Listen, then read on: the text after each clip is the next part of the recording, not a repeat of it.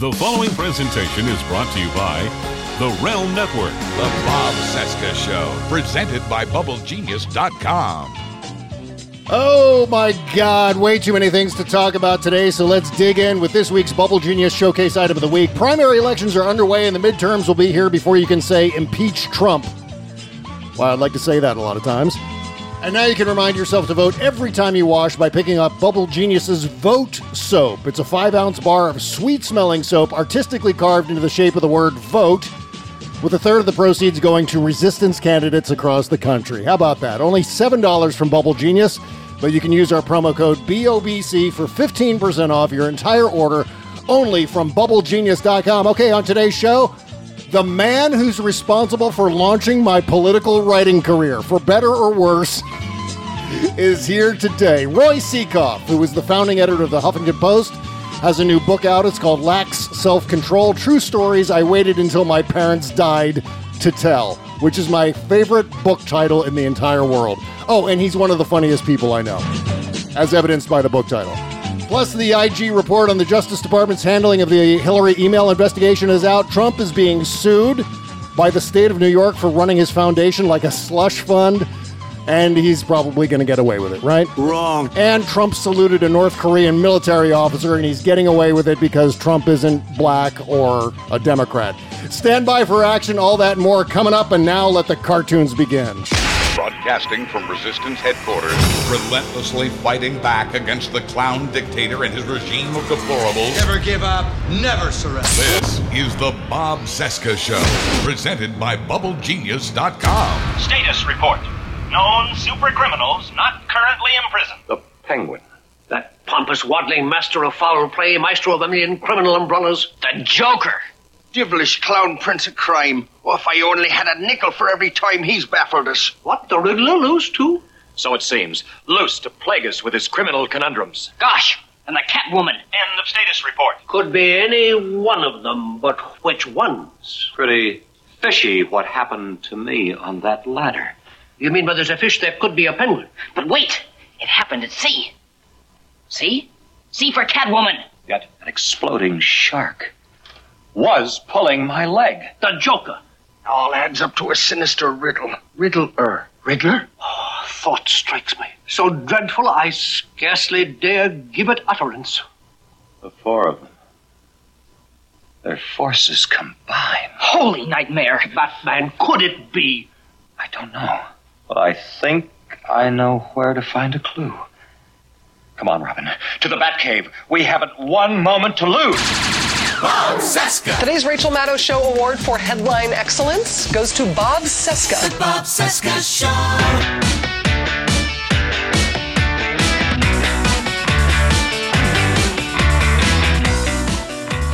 Oh, hi, from our nation's capital, it is Thursday, June 14, 2018, and this is the Bob Cesca Show, presented by BubbleGenius.com. I am Bob. How you doing? Hello, what's happening? Hello, Bob. Hi, Rachel. We are brought to you today by BubbleGenius.com. It is the best soap in the world. Also brought to you by the Bowen Law Group and attorney Charles J. Bowen. Check out Bowen, the cover of the South Magazine's Power issue.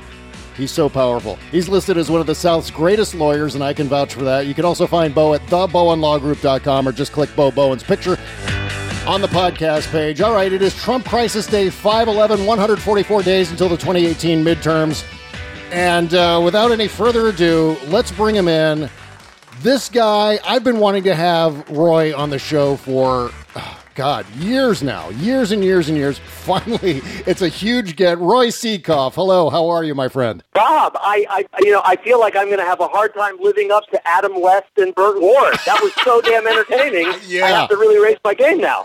yeah, see, I, I've been I have this thesis that Donald Trump is starting to form his own Legion of Doom with all the other evil supervillains from around the world, and so I uh, I felt the hankering to play that. How are you doing, my friend? Roy Sekoff is the uh, founding editor of the Huffington Post. Roy Sekoff gave me my, my first gig blogging on a real website. It was the Huffington Post. We have to go back to 2005, Roy. So, so take us back. I mean, you obviously your background Yeah. is primarily in comedy. When did you when did you first feel like you had the uh, the knack for comedy, and then and then how did that end up dovetailing itself with uh, your political work as far as uh, Yeah, blogging it- and so on? It, it, it's really crazy. I mean, my, you know, this is one of the great things, though. I'm a shining example of the zigzag nature of life. You know, I mean, I have a kid who's 22 years old, and I have a son, and I have a daughter who's 18, and I see their friends, and they have this very linear view of the world. You know, I'll go to this school, I'll get this degree, I'll get that job, and I will live happily ever after. And I'm like,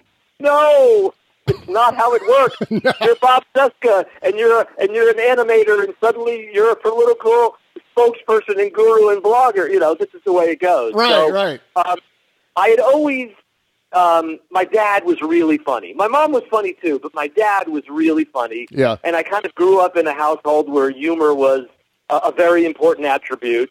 And, you know, the co- trying to get in a word edgewise at the dinner table was a real challenge.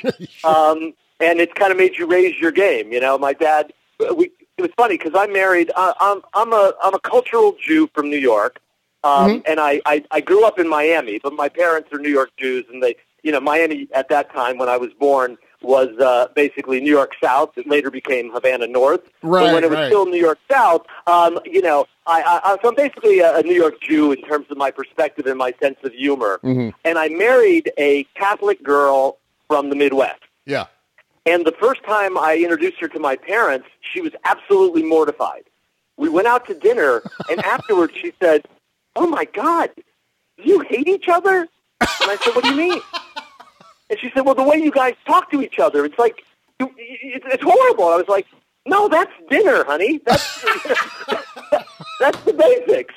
So anyway, so anyway, that, that's how I honed like a piece of metal in fire my sense of humor. So, so And- your so your up your upbringing was kind of like the Jewish New York version of a Eunice sketch from Carol Burnett. Absolutely, except for with, without the without the hatred and venom. Right, You know, it right. was always good natured. You know, Oh, my dad was. He was. You know, you'd say something like, um, uh, you know, blah blah blah, and he'd go, "What are you talking about?" you know, and that was a signature of his. The, the "What are you talking about?" You're crazy. You know, things like that. So But when did you- always good natured. They were super loving parents, super fantastic. But and, and so you know, growing up, I here's the oh, oh Bob, I got to tell you this. This you just popped something into my mind. It's it, it's in the book. Okay. Um, when I was writing the book, uh, and we can get to how I came to writing the book later, but basically, uh, while I was prepping to sort of r- r- spark some memories, I went back and I found a trove of report cards that my mother had kept. Yeah. And they were really, well, first of all, that's where the title of the book comes from, Lacks Self Control, because every single grading period of every year from kindergarten to ninth grade, Yeah. there was a uniform commentary from the teachers. Roy lacks self control. yes. Roy needs to develop self control. Roy needs to sit down and shut up, you know? Yeah, and, uh, very, and very so- familiar with that one myself. Thank you. Yes, exactly. Uh, and and and I sort of reframed it when I was a kid. I sort of took that as you know a, a, a scarlet letter. You know, Yeah. I have some behavioral problems, but as I grew older, I realized that it that could actually be something of a guiding philosophy, and you know, not just being impulsive, not like that, not doing or saying anything, but it really, for me, it means going outside the lines. You know, don't don't conform. Don't just do what everybody tells you to do. Sort of live your life out loud. Oh yeah. But, but anyway, the, the point is, as I was uh, finding these, uh, I found, and it blew my mind, Bob, because I found my nursery school report card, okay, preschool, and the te- one of the comments from the teacher was, Roy has a delightful sense of humor that is enjoyed by everybody, including his teacher. Okay? yeah, sure. Then, in first grade, my teacher wrote, Roy enjoys creative writing and should be encouraged to do so. So by the time I was seven, Wow. I was basically a funny writer. I then spent the next 40 years having existential angst about what, what the hell I should be doing. right. And then and you I, I so have for, listened to my, to my four-year-old self. yeah, exactly. For, Forty years later, you just oh wait, I, I really have a knack for this writing thing. Yeah. Right. Yeah. So, so there's that half of the equation. The other half of the equation is that my parents were old school, you know, New York lefties. Right. Um, and politics was always a huge part of their life. They- You know, they were intellectuals and they were very bright and they cared a lot and they were on the front lines of a lot of uh, you know, kind of issues. As my mother would always say, um, Roy, uh, this is how my mother talked. She was, Roy, uh, you don't understand. We campaigned for Henry Wallace, okay? Now, that's not George Wallace, for God's sakes, not George, Henry Wallace, and we wore dungarees because we called them dungarees before anybody called them jeans. Dungarees. Yeah. Yeah, dungarees. So anyway, they were on the cutting edge of dungaree fashion, denim fashion. They- they- you know, so they were they were lefties, they were progressives, Mm. um, probably you know leaning towards socialists, and um, and uh, so politics was always a huge part of my life growing up because it was what was talked around.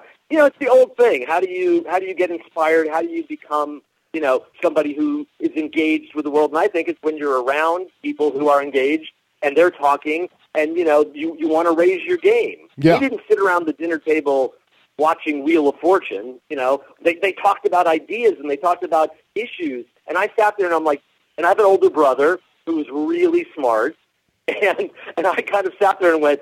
Damn, man! I got to get some game if I'm gonna if, if I'm gonna get a word in edgewise at this table. Oh know? yeah, yeah. So, so your origin in, in being interested in politics came from basically trying to impress your parents and your older brother, right?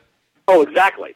You, you want to fit in, right? You don't want to be the putz who doesn't have any ideas in his head, you know? Right, right. And, And- so, When when did you when did you? I mean, I, this question gets asked of comedians all the time. When did you first really discover that you had a knack for comedy? Was it those report cards? Was it those remarks? Roy's got this great sense of humor, but boy, he lacks self control. Was that sort of the spark that made you discover, hey, I can use my brain to make people laugh? yeah, I was kind of, you know, I, I wasn't the class clown in the classic, you know, definition of the guy in the back throwing spitballs. I was, you know, Yeah. I wasn't an idiot. Uh, I just, I, I, I had a, I had a funny thing to say now and then, you know. Right. And then I think a real seminal moment for me was in sixth grade, and Mr. Berchansky, who was our, my sixth grade teacher, they were having a talent show. And, and I have to be honest with you, Bob. I have no discernible talent yeah, um, that uh, uh, uh, Well, of that nature. Yeah, No, I would no. ar- I would me argue with you about I- that, but yeah, okay. No, but what I mean by that is, like my my older brother, and you'll you'll get a theme here. Never lived up to my older brother, but my Right. older brother, you know, he was a really good singer. He played the guitar. He played the violin. You know, I didn't have any demonstrable talent, and so the talent show came up, and you know, I wasn't going to enter because I I didn't really have anything that I could do. And Mr. Berchansky came up to me and he said, "You know, Sekoff, you never shut up. Maybe we could put that to some use. How would you like to MC the talent show?" and I said, "Oh, okay, that sounds good. I can talk, you know." And um, so I became the MC of the talent show, and I it turned out that in between acts, I said funny things, and I was just sort of reacting, and I and I you know I wasn't doing shtick, but I was sort of just coming out, and if somebody did something, there was a girl I remember it very clearly. She did like a little gymnastics routine, Yeah. and he was doing, you know, back bends and all this stuff. And I just came out and kind of gave it like a Carson, no, Ooh, that was good, you know, one of those. And I got a huge laugh. Uh-huh. I was like, as, as most comedians will say, that first wave of collective laughter is very addicting, you know? And so I became kind of that guy. That's really, I, I started being a performer, and then once I became older and understood what a horrible life that was, uh, I, I, I, I didn't like the idea of being rejected on such a personal level on a daily basis. Um, as you know, it, it, that's what it, being an actor means. Oh yeah, of course, of You- course. You go to every audition, and they don't just say you're not right for the part. Yeah. They say you're too skinny, your nose is too big, we don't like your hair, get out. Yeah, yeah. it's really horrible. At what at, at what point did you start down that path? I mean, did you decide at a, at an earlier age that you were going to try acting, or were you looking at acting as sort of an entree into doing comedy, or was it the opposite no, of I mean. I, I liked acting, and in high school, you know, I did the plays, and you know, but I did funny plays. You know, I, I barefoot in the park my senior year. You Yeah, know, yeah. I was tall, and so you know, I did stuff like that. And then I went to the University of Miami, which Mhm. is where I went to college, and you know, I got some big roles in, a, in in what was a very good drama department. So I was, you know, I did Play It Again Sam. I did the Woody Allen role, and I was in the Ritz, and you know, uh, and but at a certain point, it started feeling very limited to me and I still wanted to act, but then I thought maybe I would study film and then put myself in my own movies. That was sort of my thought. Yeah, and that's see? what took me to Los Angeles was I went to USC Film School. Oh, great. Um, yeah. And so I still was, you know, thinking that I'd be a performer, and I, I dabbled in it, and I saw the horror of it. So I'm Mm. still not like fully committed, and I thought this is not for me, man. You know. Yeah. And so maybe I'll write, and I could still put myself in stuff later. But maybe my entree is writing, where when you get rejected, at least it's one step removed. They're rejecting your script. You know, they're not objecting and rejecting your face. Right. Yeah. But I would sit down, Bob. I don't know if, as you know when you were writing, but when I was a younger guy in my twenties, and I'd sit down, let's say, to try to write a, a spec script, a sitcom spec script, I'd go, okay, is this as good as the best episode of MASH I've ever seen? well, of course not. Wow. Yeah. I mean, what a God, what a, a wall that's completely insurmountable to climb. That's Right, tough. Because not only was it not, not only as good as the script that, that they wrote, that Larry Gelbart wrote, but there was a great actor attached to it. There was a director. There was editors. By the time I saw it and what I was comparing myself to, of course it could never be that good. Yeah, they had already done. They had already done 150 shows by that point too. So it was and getting. how many drafts that I that I was not letting my so Yeah. in my twenties I really look back and what I was was I was the king of the outline and the king of the treatment. I didn't actually write the thing. I didn't write the script because that was too risky.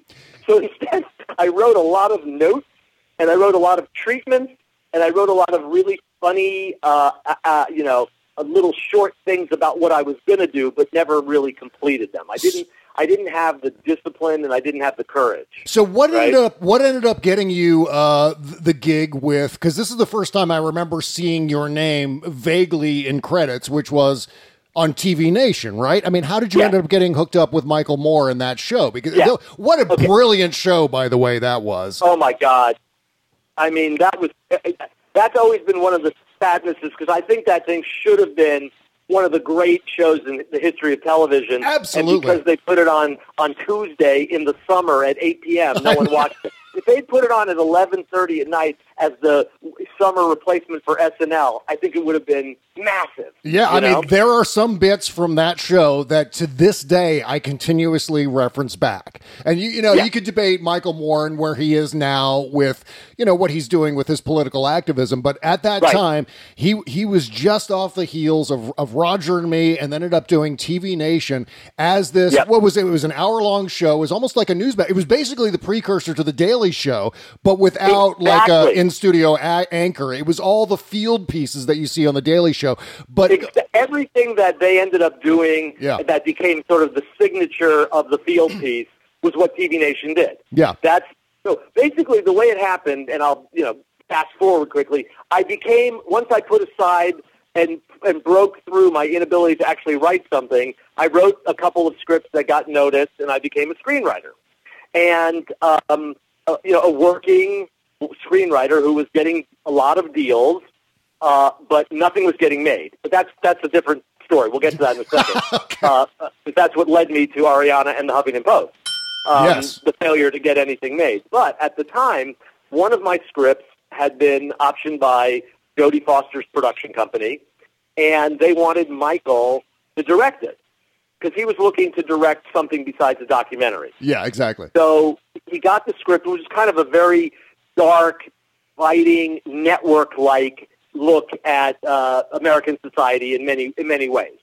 And by the way, it was I, I say this not because I wrote it, but it was very prescient, and it was basically Wag the Dog ten years before Mamet wrote Wag, Wag the Dog. You know, that was that was basically the premise. It was a dying town Yeah. that had been you know destroyed by the giant sucking sound you know of jobs leaving the country, Uh-huh. and um, a, a a an incident occurs, and they and they fake that it's uh, uh, uh, the first terrorist attack. Of course, this is well. Be- it's interesting. I'm standing here in New York right now. I'm in a hotel room, and I'm looking out my window at the Freedom Tower. But Wow. this is before any of that, and so this is the first uh, terrorist attack on American soil, um, and they turned it into a ratings bonanza.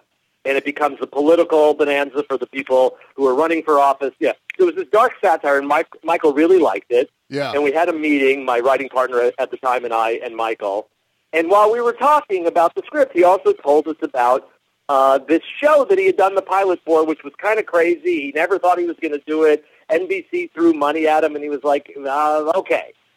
And so I said, "Wow, that sounds really good, man. can I can I see the pilot?" And he gave me a tape of the pilot, and I was just smitten.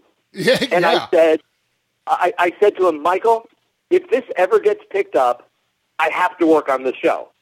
And I don't, I don't care what I do, I have to work on the show. Because I had previously to the screenwriting thing, I had worked at the network that was the precursor to E Entertainment. It was called Movie Time.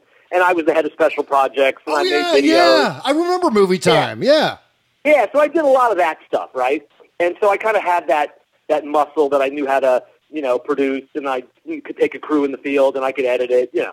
And so when I saw it, I was like, "This is." I'm not sure, Bob. Is this is this podcast cursable? yes. Curse away. Say anything you need to say. I looked at this and I said, "This is fucking incredible, man! I love this show."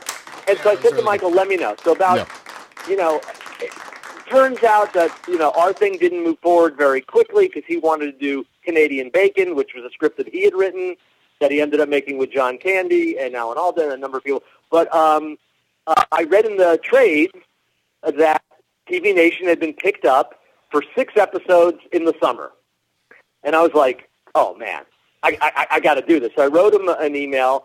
Uh, or uh, or whatever. Maybe it was maybe in those days it was a fax, Bob. Maybe yeah, I probably a faxed fax. you know? Yeah, definitely a fax. I, I, I, I faxed him, and and then Michael, being Michael, sort of was like, very, yeah, sure, okay. What do you want to do? And I was like, well, uh, I can do a lot of different things. And he was like, well, I don't know. Yeah, you know, we're putting this thing together. And I said, look, here's the deal. And this is kind of the way I developed this attitude of just putting yourself out there, doing it, going for it, and trusting in yourself, right? So I Uh-huh. said, here's what, I, what, what I'm proposing. Fly me to New York for a week, put me up in a hotel for a week. I'll come into the office, and after a week, you'll either say, we can't live without this guy or we don't need this guy, right? And so he said, okay, that sounds okay. so they flew me to New York, and I got in there, and I was in the edit bay, and I was making suggestions, and I was coming up with ideas, you know, with the writers, and kind of, you know, jamming here and there and everywhere. And after a week, they said, "Yeah, you know, this seems like it'll be it'll be good for you." And then he called me up out of the blue and said, uh, because I had done some on-camera stuff at Movie Time only because we had no budget, right? So I was the head of special projects, and I had a guy who was like our funny guy, but you know, our funny guy every now and then needed like a straight man to rub up against. Sure. So I just put myself in there because I, I didn't have any money to pay anybody else. So I had some tape of myself, and I had some funny stuff that I'd done on my own, covering the Golden Globes or interviewing Mario Van Peebles, just kind of weird, funny stuff. and so I sent him that, and he called me up and said, "How would you like to be on air?" Wow. And having been a student of Gore Vidal, as you know, who once famously said, "Never say no to being on television or having sex," right? and I know. and so I said, yes, of course, that sounds fantastic. Uh, I'll be on the air. And um, uh, uh, uh, and I was, and I became a correspondent. And the, the, the problem was most of my ideas were really complicated to produce. Like I didn't come up with like an easy thing. We'll go to the corner and we'll do something funny. Mine was we will have the healthcare Olympics. And what we'll do is we'll go to Canada and United States and Cuba, and we'll film somebody having the same procedure in all three places, and we'll compare them, but we'll do it as an Olympic event, you know, with like a, a, a broadcaster going, now he's coming into the emergency room. Oh, boy, look at him go. It looks like it's a bad break there, Bobby. Yes, you know. And it, it was all going to be sort of the healthcare Olympics. Awesome. And that was not easy to book, man. Yeah. No, I can't imagine getting that one together. Out there, you know, this was back in 1994. Sure. And so, and that's another funny story which I'll tell you another time. But about what, what happened when I was in Cuba, and uh, in the, uh, while we were filming this thing, and I turned on the TV because they had- they had just allowed satellites to come in, and I turned on the TV because I wanted to see the 1994 um, NBA Finals between the Houston Rockets and the uh, New York Knicks. And when I turned it on, half the screen was that, and half the screen was this white Bronco going down a freeway Oh, there it in is. Los Yeah. Angeles. Yeah. And I was going, what, what, what, what? And Mm-hmm. then they cut to Larry Carroll, who is a local guy at the Channel 5 in L.A., standing on Bundy two blocks away from my best friend's apartment. I'm like, wait a minute.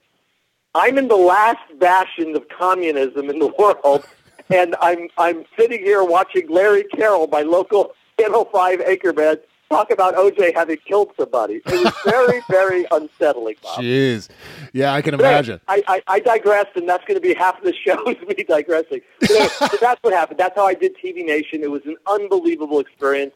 The, the only frustrating thing was I thought the show was historic. Yeah. You know, it was TV Nation, which was 60 minutes, but with bite and edge and attitude. right? Yeah, and it was way ahead of its time. I mean, and also the fact that it was on NBC and then on Fox of all places. I mean, Michael Moore And had a show on Bravo. Fox. I mean, it kept moving. yeah, yeah, and then the, then I that was, was in the first incarnation, uh, the NBC incarnation. right. Um, and there was a lot of adventures there, man. We did some crazy stuff. I ended up getting sued, Bob, for $95 billion for my work on that show. Donald Trump. was it Donald Trump? No, it was, it was actually scary, scarier than Donald Trump, if you can believe that. Is there something scarier than Donald Trump? No. Yes, Oh, the okay. mafia. The ma- the mafia sued you? Are you serious?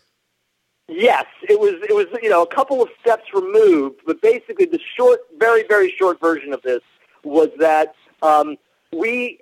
This was a, this was an idea that was not mine because I had so many ideas that were taking so long. They said we got to get Roy on something. He's just sitting here doing these impossible to do things, you know. and so um, there was this story that somebody had pitched that there was a train that would take New York City sewage that had been processed into sludge, and they would put it on a train, and the train would go down to Texas and dump New York City shit on the plains of Texas. Yeah, and you And know what? There was like- there was just a recent story about something like that, Yes, not there? it hasn't stopped, Bob. That's the thing. It's the same shit we reported about in 1994 is now happening in other places, which is why they sued us Yeah. because they wanted to shut us up so they could keep doing it in other places. oh my god!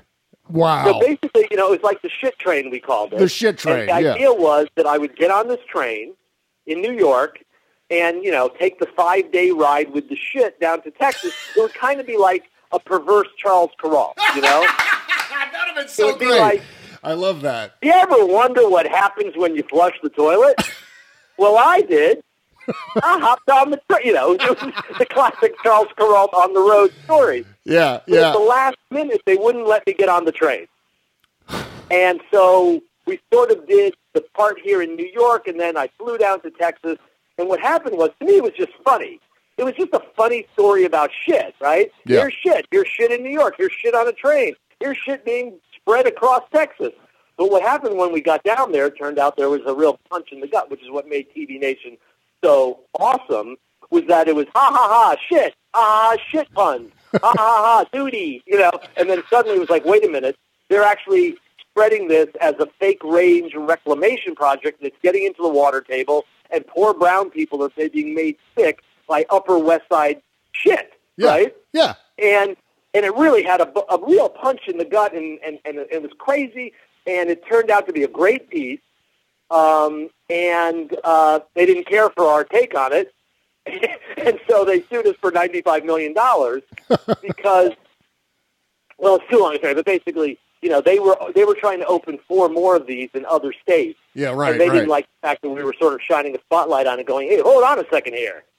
Well, know? whatever became of that? I mean, did they eventually drop the suit, or was there a settlement, or what, what, how did the, how did the mafia handle their lawsuit against TV Well, Nation? what- what- yeah, this is, and I'm not kidding because I've already started writing my second book. This is the first story in the second book, so I won't, I won't tell you too much. But Okay. basically, uh, but it was, it, it actually, shockingly, Bob went to trial. Okay, down in this courthouse in the middle of Midland, Texas. You know, like middle of nowhere uh-huh. and uh, that was the name of the town, Midland. And uh, we went down there, and it was very scary for me because there was a lot of guys with pickup trucks with rifles in the back, and they kind of were following me wherever I went uh, when I, when I was there to testify in the trial. And um, we ended up losing. Um, Oh, my I, God. however, was dismissed from the case before the judgment came down because they, you know, they sued me, but they also sued um, the Deep Pockets, which is Sony, TriStar, which was the producer of the show, or the network, you know, that I mean, the production company. And really, the real reason that they did it was they sued a guy from the EPA who had said that this was, you know, a false, you know, false, uh, you know, dump kind of project, and it was really not a, a positive thing, and it was dangerous, and that we shouldn't have more of these, right? Yeah, right, right. And that's who they were trying to shut up. Hugh Kaufman, Hugh Kaufman of the EPA.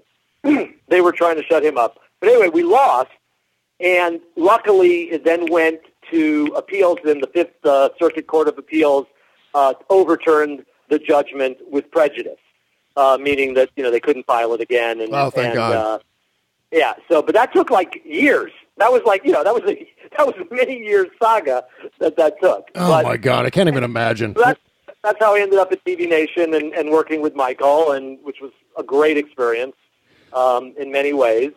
Um, and then Arianna came along into my life. Yeah, exactly. And you know what? I want to talk about uh, Harry's Razors here for just a second, and then we're going to dig into uh, how you hooked up with Arianna Huffington and and basically launched what might have been and, still is the biggest political website in, in, in at least the United States, if not the entire world. So Indeed. let's, let's talk about Harry's Razors. I mean, I love Harry's Razors. Right now, for my uh, interview with Roy Sekoff, uh, Roy, for you, I have shaved. I am completely clean shaven, and it's one of the best shaves I've ever had because I'm using my Harry's razor. I'm now a longtime Harry's fan. I love it. I love the uh, super comfortable in my hand, on my face Harry's razor. It's the closest shave imaginable. The guys who founded Harry's were fed up with high priced razors with silly and unnecessary features, but they knew it comes down to just great blades made with sharp, durable steel that lasts a lifetime. And that's why they bought a factory. It's been making some of the world's highest quality blades for nearly 100 years. And by selling direct to you on the internet, they can offer a much lower price than the leading brand, more than 50% lower. And Harry stands behind the quality of their blades. If you if you don't love their shave, let Harry's know within 30 days and they'll give you a full refund. I love that part of the deal because, you know, if I start to get if I start to get razor burn, I'm going to knock on Harry's door, but I haven't had it. And I- not since I've started with Harry's razor have I ever had an issue with razor burn. That was one of my biggest problems with the other uh, store-bought blades. Right now, you can get a trial gift set valued at 13 bucks as part of a special offer to my listeners. It includes everything you need for a close, comfortable shave: Harry's weighted ergonomic handle, a five-blade razor with lubricating strip, trimmer blade, and travel cover, and Harry's rich, lathering, great-smelling shave gel.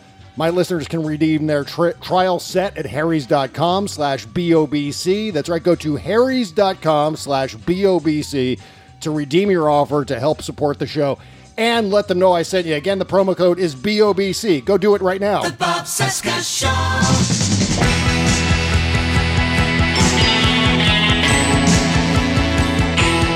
Bob Cesca Show, presented by BubbleGenius.com. All right, welcome back to today's show. Thank you for joining us with Roy Sekoff. Uh, he's here today uh, promoting his brand new book, and uh, we're just about to get into the Huffington portion of the conversation. By the way, make sure to go shopping through our Amazon link. It's the all caps Amazon link just beneath the logo at bobcesca.com. You go shopping as normal, and we get a teeny tiny commission from some of the things you purchase. Thank you for doing that. All right, Roy. Um, so I guess we're going to fast forward up to 2004, 2005. George W. Yeah. Bush has just been reelected, Yeah. um, and and then this website comes along, and it is it is galactically huge. The Huffington Post. How did that all get started? Well, first of all, I guess I should ask, how did you end up getting hooked up with Arianna? Um, and and then how did that end up leading to a website that was launched partly partly with the participation of a guy named Andrew Breitbart? How did all of this go down? Wow. That, that, that, that's some storytelling coming up here, Bob. Uh, I, I got to good. say before before cause I just I just I have to say that was one of the sexiest commercial pitches I have ever heard. Thank you very much. I, I try. mean, the, the, the way it feels in my hand and on my face, dude, I was getting a little uh, excited. well, that's just it. There's a turn on with every shave. That's what I, I like yeah, to say that. I, I'm sold. Sold. Count me in, Harry. But anyway, back to the story. So I was a screenwriter. I'm going to do this, uh, you know, kind of truncated, but I was a screenwriter for eight years. Yeah. Uh, worked consistently, but was getting very frustrated uh, because nothing got made. So I was like an architect who never got past the blueprint phase. And um, through certain circumstances, back to TV Nation, we had a great writing staff, super talented guys who've all gone on and done really great work. Right, and right. a couple of them were working with Bill Maher. And they said, "Man, you got to come work on the show. It's a lot of fun. It's great. It's you know." Politically incorrect at the time, right? That was is that what Bill I was doing? know when did when did real time start. Real time didn't start till after uh, 9/11. Uh, it was because because I remember Bill lost that gig uh, on politically incorrect after that interview with Dinesh D'Souza, where Dinesh D'Souza sabotaged him and got him fired. So that's that's Yes, how that I think correct. that went down in late 2001, early 2002. So it must have been maybe a year So after that. Correct. So this is PI. Right. This is politically incorrect. Okay. And um, and I was getting so frustrated with the screenwriting thing. They said, "Come on in. This is fun." Blah blah. So I went in. I met Bill and I met his executive producer, and they were like, "Okay, great. This, this is great. Um, you can start in six weeks."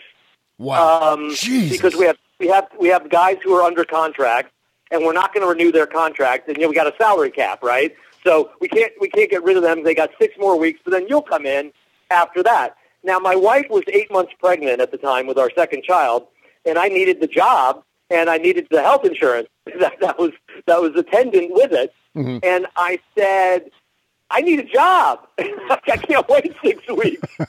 and they said, Hey, how would you like to work with Arianna Huffington? She's got this really cool project. Now, do you remember the shadow conventions, Bob? Yeah, I do. She basically convened these alternative conventions to run concurrently to the Republican and Democratic conventions in, the, in that time uh, in Philadelphia for the GOP and uh, in LA for the Democrats. And uh, she had this, it was a very cool event. And during the day, there'd be speeches and panels and all this kind of smart stuff. And then at night, she wanted to have entertainment and satire and, and comedy and, and, and music. And she needed somebody to help write and produce that part of it. And so they said, you could go do that for six weeks. And, uh, and so I said, uh, I don't know. I, I, I didn't really, I wasn't very familiar with Arianna at the time. And at the time, basically what I knew about her was mostly from her time with her husband, you know, running for um, Senate in uh, California, running against Dianne Feinstein. Right, right. And so I didn't really have much of an image of her. Uh, you know, I sort of thought of her, you know, much more conservatively and much, much less in, tune with me. Well, she was kind of a And, she was kind of a Republican at the time, right? Yes, at, at you know, she was always socially progressive, but Mm-hmm. cons- but very conservative when it came to thinking how you know the problems that she did see. She was always very interested in poverty and homelessness and things like that. But she thought that government wasn't the answer. She bought into the Gingrich revolution Right. that and the Bush you know one theory of a thousand points of light. And what she realized was that you know she bought into that hook, line, and sinker.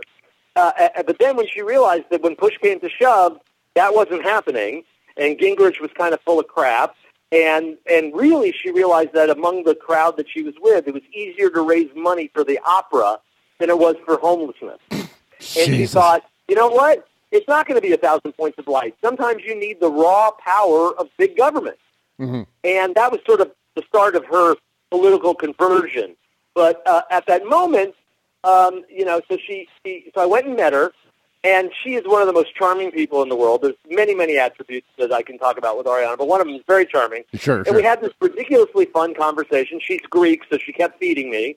And you know, the food came out, and the spanakopita, and the and the and the food, and the feta, it was, and and we talked for two hours. about Wow. not one thing about the job. we talked about my kids, her kids, the, you know, the world, all this stuff, and I still wasn't clear what they wanted because they hadn't really described it to me at that time that that clearly. And after two hours, she said, "I think this will work," and I thought, "What will work? I don't even know what was exactly I'm going to be asked to do." And um, and just like in the movies, Uh-huh.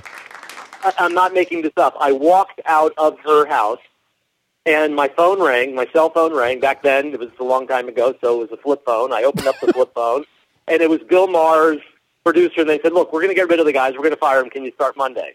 Oh, and I had God. to make this decision. And a big part of me had gotten used to working at home Mm-hmm. and I kind of wanted to be home for the last month of my wife's pregnancy. I didn't want to be like new in the office, putting in 12, 13. You know, when you're working on a TV show, you put in a lot of hours. Sure. And I thought, well, maybe I could do this and work from home. And, and so I said to Arianna, if you could make, cause it was an eight week job. That's how it was sort of presented to me. And I said, if you could make it 12, I- I'll, I'll, I'll say no to Bill Maher and I'll say yes to you. And she said, great. You know, so, so I started working with Arianna and it turns out we really liked each other and we, and, you know, we brought out the best in each other. And in many ways, it was such a relief after having worked in Hollywood where everything is by committee and where everybody, you know, they're very disdainful of, you know, oh, I get that joke, but they won't get it, you know, out Right. there Right. in the heartland, in the hinterlands, you know. Whereas Arianna, you could say, okay, here's a joke, but I think only 5% of the people are going to get it, but those 5% are going to fucking love it. Right, right. And, and, and she would say, great. you know, she, she dug it, man. not getting ahead of ourselves, but I, I mean that was one of the hallmarks of some of the stuff that you wrote uh, at Huffington Post because you were always making, as far as I'm concerned, you were always making the best references, uh, pop culture references, political Yeah. references, literary Yeah. references, things that you were referencing that maybe, yeah, like you said, maybe only five percent of the readers were actually getting it,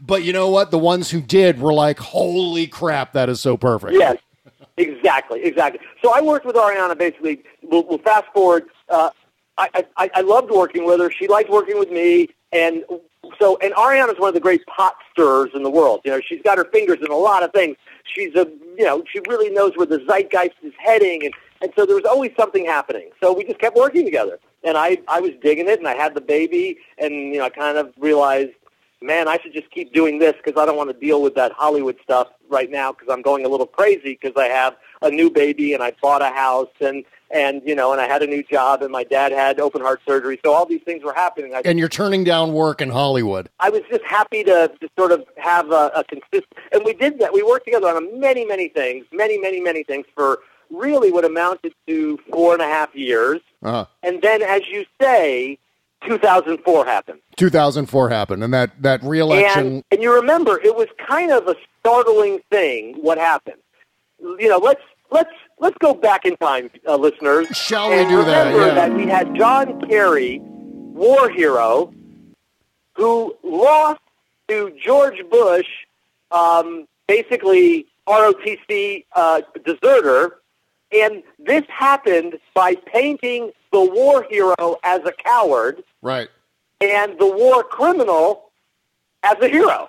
Yeah, you know, I think the two, I think the 2004 election was really the precursor to the 2016 election, insofar as that we were all stunned. We were all just Yeah. like, "What just what just happened? This is not supposed to happen. He was only supposed to be a one-term president. Oh God, we're screwed now." And that's, I mean, when I started blogging, it was in direct reaction to the 2004 election. I started that November with my own blog, and I started because I needed to vent, you know, and at the same time, it just so happens that you guys were working on starting the Huffington Post, right? Exactly. And that was what it was. It was this massive, what the hell happened that, that collectively sort of in, you know, the progressive community. Yeah. And people started trying to pull their hair out and figure out, you know, it's, a, it's like, it's a, it was a different Bush, but you remember that great Saturday Night Live sketch where, uh, you know, Jon Lovitz is playing Michael Dukakis and Dana Carvey's doing Bush the first and they're having a debate and, you know, and Carvey's just yammering on, saying nothing and, and, and, and, uh, Carv, I mean, and Lovitz as, um, as Dukakis turns to the camera and goes, I can't believe I'm losing to this guy.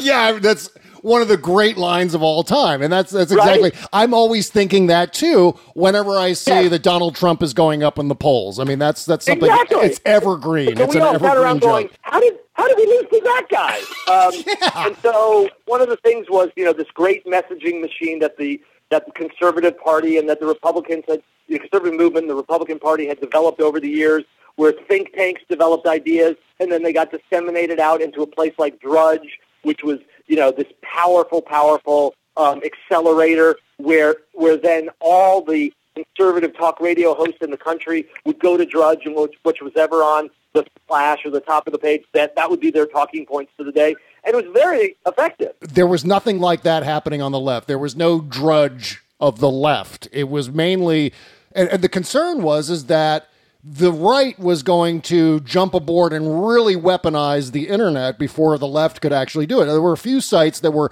becoming popular. I know Talking Points Memo was started up, Daily Kos was started up. A lot of the sort of uh, political blogosphere 1.0 uh, sites had already launched, but there was no major aggregator of news. There was no major or central source of, of opinion. I don't mean in a, in a, I'm hearing a beeping sound, and I think it's because my phone, which is I'm in a hotel room. Yeah. I fear it may be losing juice. Oh no! It's a cordless phone.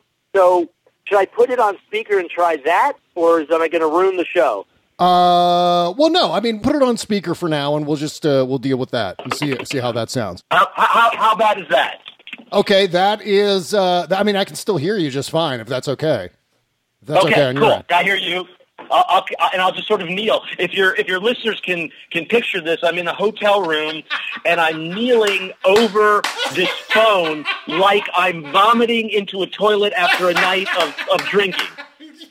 This is great. You know, it actually sounds a little better. I mean, believe it or not. It, it, it's hell on the knees, though, bro. I feel like a Catholic, and, and it's it's Christmas mass. Oh, my I'm, God. I'm just down here on my knees. For you and your listeners, I'm going to get a crick in my neck and, Yeah. and, and, a, and, a, and a pain in my knee because you're you're worth it, Bob Cesca. Okay, make sure to send the medical bills to the Stephanie Miller Show, care of Los Feliz, California. No, I'm kidding. Uh, Yeah. So so anyway, you're right. And so everybody got around, and there was this whole movement like, what can we do to combat this? Uh, And you know, Howard Dean uh, had had this really interesting use of the internet in 2000 before, before he melted down with the. Yeah! Weren't those quaint times? Right. Weren't those quaint times, Bob? Yeah, Where yeah. you could you could lose your chance at the presidency because you said, "Yeah." I know. I mean, this is that's the insane thing about it. One one primordial yelp, and that was it for Howard Dean. Donald Trump does that twelve times an hour and is still president. You're grabbing pussy, and it's okay. Right. I right. mean, you move on her like a bitch. That's fine, but yeah, that no, Yeah, that, no. you're disqualified. no way. Right. Right? Jesus. So, anyway, we looked at Dean though, and he had been very effective raising money using the internet, and we thought, well, maybe that we could use this thing, the internet, Uh-huh. to sort of take because you know the Republicans had built that machine over 30 years, and it was like, well, we don't have 30 years. How can we how can we accordion that process? yeah. and and so people smart people started thinking about the internet and maybe we could do that and you know somebody had said something along the lines of maybe we need a progressive drudge you know and and interestingly enough as you, as you teased so effectively you podcasting genius you um, Andrew Breitbart Uh-huh. at the time what had was was really Drudge's guy Yeah. right Yeah. half the, the site was run by Matt and, and Andrew. Yeah, he was Matt like he was like out- right. He was Matt's protege. He was like the second in command over there. Or like if Matt ever decided to retire, Andrew Breitbart would take over. I think that was the dynamic with those two guys. I think that was the that was the public facing dynamic. I think he was the other guy. You know what I mean? But Yeah. he, you know, he, he didn't get the credit, but he was he ran the site half the time. It wasn't like he was being taught. You Right. know, he was. I mean, he, Andrew was really knowledgeable about the internet. Really smart. Really smart guy. Mm. And interestingly enough, Um, because we'll get to that too. I mean, I, I, I, my my theory, and I speak only for myself. I don't speak for anybody in his family. Or I think he'd be horrified what has happened under his name. I don't really? Think that he would have- You know, I was gonna I was gonna ask you about that. I mean, did you have any sense at the time that like the entire Trump era GOP would be based kind of on Andrew's style of disruption and trolling? I, maybe that he wasn't there yet or something, but that's kind of what happened. That's that's kind of where we are now. 100%. I, I, I want to write a story, Bob, and it's a very interesting story, and we'll get into it, you know, on, on our next hour. But it was, it's basically that, um, you know, Andrew, when I first met Andrew, let me go back. Andrew had been Arianna's researcher before I started working with, with her. Yeah. And uh, he was brilliant. I mean, he's, you'd have people who couldn't find anything, and we'd call him up because at that time he wasn't any longer, you know, working for her, but you know, if we had a if we had a really tough nut to crack, we'd call him up and you'd hear him typing away, and two minutes later he'd give you the he'd give you the answer. You know, Wow, that's amazing. um, and uh, so Andrew was really a very, and I'm, I want people to hear me now. This is, I'm talking ni- uh, 2000, right? And Andrew was really funny and uh, charming and uh, charismatic, and I really liked him a lot. And um, we would get together. Uh, uh, you know, he would come over now and then to the house, Arianna's house, and we, you know, he was a Dodger fan. We talked baseball. He loved music. We would talk music. Um, and really, at the time, his thing was he loved to stir shit. And my thing was, if Andrew found something that re, you know redounded to the benefit of Democrats and against Republicans, but it was really some good shit hitting the fan, Uh-huh. he'd love it. Yeah. He yeah. loved the act of throwing shit against the fan much more than he had any, you know, ideological thing at, at, the, at the time. Right. That I mean, that seems like what I was talking about. That seems like the let's just stir shit up, or what they call now disruption. I mean, that's really the the, the key, the, the But they centerpiece of that. disruption. I think they have disruption with intent. Uh. He he he was kind of like you know a merry prankster. He just fucking loved the act of doing it. Well, you, Yeah, I mean, you have to almost, yeah. Yeah, it was just finding something that would tweak the nose of propriety. He was just he was he was, he was marvelous in that way. He later, I think, you know, things happened and became more radicalized, and I think the war, you know, had a great effect on him, much like it affected people. Yeah. Even that maybe you and I would respect their opinions more, like Chris Hitchens before he turned in that direction. You know. Right. Or Dennis And, Miller, yeah. Yeah, yeah, exactly. So, um, so basically, as we started developing this idea for what would become the Huffington Post, and it was really basically four people at the time. It was, you know, Arianna and Kenny Lerer, Mhm. and me and Jonah Peretti. And like about two weeks into this, Arianna said, "Well, we have to call Andrew. I mean, if we're dealing with the internet, we have to call Andrew."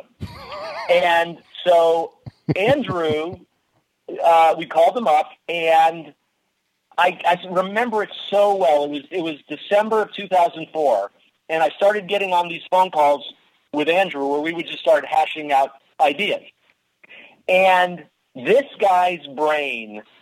Now you know I, you can hear I talk fast, I think fast. I'm a very you know manic adjacent personality. In, Um, indefatigable. I describe you as indefatigable. You are. You have uh, uh, like copious amounts of energy that I I am so jealous of. Well, yeah, it's, it, it, it, when they talk about athletes with that, they, they say he's got a motor. You know, yeah, that's exactly right. I, I got a motor. You know? Yeah, yeah. And uh, and Andrew had a motor fucking twenty times faster than mine, man. I Jesus. mean, his brain was just it was ADD, Yeah. but it was ADD, you know, and so. We would, I would get on these calls, and Andrew would literally have a hundred ideas a minute. Jesus And Christ. what I started realizing that my job was going to be getting rid of the 98 that were really, really bad Uh huh. and, and, and, and putting a spotlight on the two that were really genius. I mean, really, really smart. Yeah. Really knew his shit, right? And, and so that's what happened for like a couple of weeks and we put together, a, you know, a treatment and a business plan with Arianna, Kenny, and Jonah. The the ultimate. I mean, the name that you guys landed on for the site, the Huffington Post, that was yours, right? You're you were pitching to Arianna the idea because she wanted to call it something a little bit different, didn't she? And then you said, well. We should go for that, you know, the kind of the Washington Post vibe, except mm, switch out Washington with Huffington. I, I will take credit for a lot of things, but I can't falsely take credit for that. Okay. What they they, they did want to call it the Huffington Report, kind of like the Drudge Drudge Report. Right. It, you know, in, in the same way, what did Al Franken, you know, call his show? He was sort of doing a play on um, uh, on uh, uh, on Rush Limbaugh, right? Oh, right, right. On Air America when when Franken had, and I thought, you know, I don't want to do that. Let's not be imitative. Let's not just sort of, oh, it's not the Drudge Report, it's the Huffington Report, you know. and then I think it was actually Andrew's wife, who Andrew's Andrew's wife Susie Breitbart, uh, who uh, was Orson Bean's daughter, still is. Oh, wow. And uh, she said one day, it's like, no, the Huffington Report sounds like the the Huffington Post sounds like the Washington Post. It has a it has a nice little rolling off the tongue, trippingly kind of vibe to it, right? yeah. And and I sort of and they were like, no report, report, I, no report. I don't want to be imitative. Come on. And uh, and so we sort of carried the day on that. Right. Oh man. And those were the early days where we were trying to figure a lot of that stuff out. You know, there was a lot of people who thought everything we do should be driven by algorithms. You know, Yeah. whatever story the algorithm says, that's what should go on top. And Arianna and I were like, no, we want to, you know, we, we want to have an editorial point of view and an editorial attitude. And yeah, it's great to know. I mean, A and B testing's great. It's great to listen to the data. It's great. But at the end of the day, we want the story on the top of the page to be the one that we think is the most important, even if people aren't clicking on it. Because sometimes you got to say, no, folks, this is what we should be talking about. Exactly. And then the, the, for me, the real the real game changer, Bob. But There's many. There was many factors, as you say. Uh, it was an aggregator, but it was an aggregator that also had attitude, Yeah. and it was an aggregator that had voice, and we weren't afraid of our point of view. We embraced it. We, we, you know, uh, what I always say is there was there was a lot of commodity news. Where th- by that I mean is if you take off the branding and you take off the coloring and you look at the headlines from AP, CNN, and all these places, you go, I can't tell the difference. New York Times, you know, they're all kind of the same. Whereas if you, my supposition in 2005 was if you took the branding off HuffPost and you look at a HuffPost headline, you'd go, well, that's the Huffington Post. Yeah, yeah, that's, that's such a brilliant way of looking at it. You were basically creating your own brand, not just through the the packaging of it all, but you were creating your own brand through the language that you were using in the headline and in, Yeah. in the articles themselves. Yeah, and that was the thing we tried to do, and we tried to use pithy language. And you know, Arianna always loved the turn of the phrase, and I loved the turn of the phrase. And and you know, and we we also were very serious about what we were doing, but we didn't take ourselves seriously. right. So, like, I remember when we launched, we launched on May 9th, 2005, May 9th, and 2005. uh, the you know where the where it was you know the, the the the masthead where the New York Times had you know all the news that fit the print. um, ours was I'm trying to remember what what our I'm, I'm losing the phrasing, but it was something along the lines of you know bringing you the news um, since uh, May 9th, 2005. So you know basically a, an hour ago. yeah, yeah. Yeah, we weren't the gray lady. You could look at that and kind of laugh and go, "Okay, these guys don't take themselves that seriously." So, right? so who was res- And- who was responsible for uh, for bringing in that roster of celebrity names to come in and blog for free? Well, that Basically, was that, that was the gold of Arianna. You know, Arianna, her her idea was, look, there's all these great people who have amazing things to say who aren't um, online. They don't have a presence online because at the time, let's flash back when HuffPost launched, Bob. People got to remember there was no Twitter, yeah, there was no Facebook, um, no had YouTube. yeah, two months before.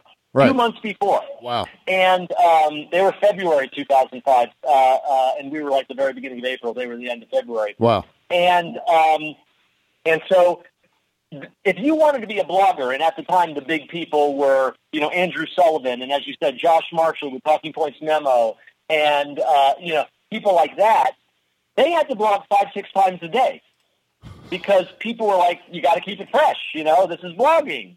yeah, And Larry David wasn't going to blog six times a day. Nora Ephron wasn't going to blog six times a day, right? If they were going to blog, you know, once every three weeks, that might be a lot. But the, the genius was because we had this group blog that we didn't need anybody to have any quotas and you didn't have to ever do it. And if you wanted to do it, and somehow, and by the way, this is, you'd have to have somebody who has a much uh, better mind for statistics than I do, but somehow we never had too little and we never had too much. Mhm. It was always kind of like, you know, and I don't know, because we, didn't tell people, you do, you know, in the beginning, we didn't say, you do Tuesday and you do Friday. You know, we ended up doing that for the top of the site where you, I forget what day was yours, but you were, what day were you? Yeah, I was You were like I was Wednesday? Wednesday. Yeah, I was Wednesday in the Arianna spot. Yeah. Yeah, you were Wednesday in the Arianna spot, and that, that was that. So we started getting that because we wanted that sort of signature. Oh yeah, Maureen Dowd on Tuesday and Thursday, you know, Bob Cesca on Wednesday. So, but but that was really it. Uh, that that uh, Arianna said, look, let's get people like Larry David and David Mamet and Nora Ephron and uh, you know Arthur Schlesinger and and and get them online. Right. And so, and, and that was the genius of that. But then I got to tell you though, that turned out to be the sizzle. That wasn't the steak. No, it wasn't. And- it wasn't. It absolutely was, and that's the revisionist history that Arianna Huffington and the Huffington Post launched. Just and it had great success strictly because there were celebrity names linked to it. And I contend, Yeah. and I still contend to this day, that that wasn't it. And you can correct me if I'm wrong on this, but from uh, from the outside looking in, and I, I sort of had one foot in and one foot out. The thing that I saw that really brought the Huffington Post to the forefront, what really made its name, was, I believe, a Lawrence O'Donnell article about the potential of Karl Rove, of all people, to get indicted at the time, because there were a lot of investigations about Plamegate and so on. And I think Lawrence wrote a piece where he said, I've got word that Karl Rove is going to be indicted. Was that it? Or was it, there, there was, No, you know, there, there was there was so many little moments. oh, I see. But, okay. um, I'll, I'll tell you two that really just stand out in my mind from the earliest days. Uh, so we launched in May, and uh, by uh, June, Andrew was gone, but that's another story. But in July, um, in July, there was a story. There was a blog post written by a guy that nobody had ever heard of. He happened to be an expert in the field of um, healthcare, but no, but no name that you would ever recognize, right? yeah. and his post was getting mad clicks. And um, and Kenny Lerer called me up and he said, "What's going on with this post by this guy?" And I said, uh, "Yeah, it's going bonkers, right?" He goes, "Okay, here's the thing: Yeah. if people are clicking because they care about the issue and not because it's somebody whose name they recognize, we might just have something." Yeah. That's Right? a, yeah, that was a huge breakthrough. Yeah, and he said if people are passionate about healthcare enough to click on that thing from a nobody from nowhereville, and it was doing 10, 10x, you know, the celebrity post, he said we might really have something here, and that was July, and uh, very soon thereafter, um, you know, because Kenny had Kenny was, and you know, he still is. He's one of the most successful people, you know, in new media. He's got, you know, he, he helped invest in BuzzFeed and Oh, and uh, many, many other brands. Mhm. And he said something that always stuck with me, and I thought it was really, really smart and, and, and, and, and proved to be prescient. He said, 20 years ago, it took 20 years to build a brand. 10 years ago, it took 10 years to build a brand. Five years, it took five years. You know, he said, my supposition is because of the internet, you can now build a brand in one year if you do it right. Yep. And he was absolutely right, Bob. Mhm. And the thing that brought it home for me was in November of 2005. So we launched in May. In November, Jay Leno told a joke. And the punchline of the joke was on the Huffington Post. The Huffington Post. Right? Yeah, that's right. Yeah. So it stood for enough. In six months, in six months, it had enough of a brand identity that it could be a punchline. That is, that is yeah, Yeah, and you cannot buy that. You cannot go out and figure out a way to to purchase that kind of publicity. That is something that happens organically. And and you know, it was amazing too because I came onto the Huffington Post. I think my first piece on the Huffington Post was in August of 2005. And th- thanks again to Mike Toonstra for hooking me up with you and thanks Yes. to you for getting me on board. In fact, the way that worked, just very briefly, is that you had initially contacted me to do cartoons for the Huffington Post, and you said, "Well, in the, meantime, do you do you want to just write about some things?" And I said, "Sure." And that's and that's how I started uh, blogging of the Huffington Post. hotel. We met at some hotel in Santa Monica, right there. Uh, Yeah. That's right. And, and I thought you were you were you were kind of terrific, and I really liked the stuff you'd been doing, Camp Chaos, and your you know your your your, your cartoon stuff. And we because we always wanted there to be a satirical element to HuffPo. You know? Right, right. We always thought that that was Harry Shearer was one of our first people. Oh, yeah. And he had created a thing called Eat the Press, and you know we always always oh, and Larry David posted on you know day one about why he loved John Bolton. You know. Yeah. Well, the, I mean, the, the great the great irony is is that to, this day I'm still writing politics for a living, and I haven't done a single political cartoon for the Huffington Post in all this time. Correct. Yeah, that's, yeah. Well, that's that's how I was a screenwriter who became the uh, the editor of the most powerful news site. Uh, uh, There the you go. Guy, the, the guy who was the editor of the most powerful news site, you, you know, digitally in, in, in the world Um, had never written for the school newspaper. Had never worked on the yearbook. I was not a journalism guy. Yeah. Yeah, and, and so so the first thing I remember as far as being a huge groundswell of traffic to the Huffington Post was actually maybe even before that November of 2005. To me, in my memory, I remember Hurricane Katrina in around Labor Day of 2005 being a real watershed moment for the Huffington Post where there where you saw some real activity where commenters were coming out of nowhere and it was just these long debates happening in the co- I just I never forget the Huffington Post comment section was like the Wild God. West you didn't have to register that was one of the things that made us Yeah, yeah. so different. You know, we, and in fact, I, I had I had my first run in with Andrew Breitbart in the comments in uh, on one of my articles about Hurricane Katrina, and he was kind of taking me to task, and I was responding to him, and we kind of got into it a little bit, and that was uh, yeah, that was all around Hurricane Katrina, and that I, that's when I think everything really started to blow up But when was when was the, the, the subway bombing in London? the subway bombing in London. The July subway bombing in London was Uh, that in was that in 2007 or was that in 2005? Uh, it is two, July seventh, two thousand five. Okay, exactly what I thought. So let me tell you, that was a moment where you know, kind of like you know, the clouds parted and the angels went, oh, right? Um, Yeah. So what happened was, we wake up early, and the bombing has happened July seventh, seven seven. We had 9-11, They had seven seven, right? And it was seven seven oh five, and we jumped on it. And we were, we immediately put it on the home, you know, on the homepage, the splash, we called it, you know, the big banner headline with the big image. And we had people in London immediately blog, uh, blogging about it. We had Tracey Ullman's daughter, I remember, had mm. been, you know, on, an, on next to the subway. And within an hour, she had her post already up on the site, right? And it was this dynamic thing, and we were just breathless trying to keep up and trying to do it right. And we finally, and this was early because at the time, Arianna and I were based in L.A.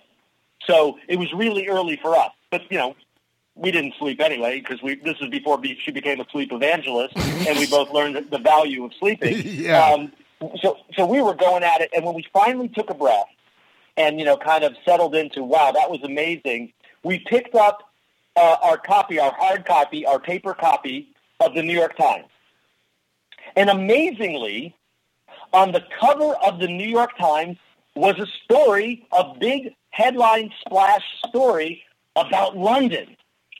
But Right. Bob, Yeah. it wasn't about the London bombing. It was people celebrating the announcement in Trafalgar Square that they had gotten the 2012 Olympics. and there, you, if, if you want an objective correlative, there it was. Here is literally in my hand yesterday's news. Right. The, the, the newspaper was literally yesterday's news, Yeah. and we were fucking Jesus. right now. Yep. yep. We were right now. And we and Arianna and I sort of looked at each other and went, dude, it's like one of those moments. It's like, I, I, you know, it's kind of, it's Jon Landau seeing Springsteen. I have seen the future of media and, and it's saying is Bruce, it's the Huffington Post, you know? Yeah, yeah. I mean, and the time that you spent there uh, was not easy time because, and I'm not talking about any sort of, I'm not in, implying any sort of strife, but I, I cannot imagine the amount of of one stress. I cannot imagine the amount of work it was because this is. This is long before Huffington Post built up a staff of people and editors to work on all of these things Oh, and yeah. to maintain this colossal site. And I, I can't imagine the energy. How long did you end up sustaining over there before you finally said, "All right, I've I've done my piece here. It's time to hand off to the next generation." Yeah, like 11 years. Oh, God 11 damn. Years. And, but here's the thing. Here's the funny thing that you just because I'm I'm I'm I'm in this very nostalgic reverie now because of you, Bob. We're, You know, back in 2005. I'm just I'm worried about your knees. I'm I'm worried about your knees and your back there kneeling on the floor of your hotel room.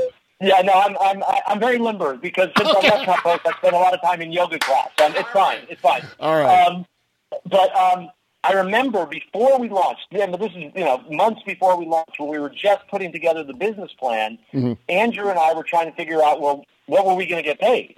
Yeah. right? And and and we were just trying to figure out, well, what was this really going to take?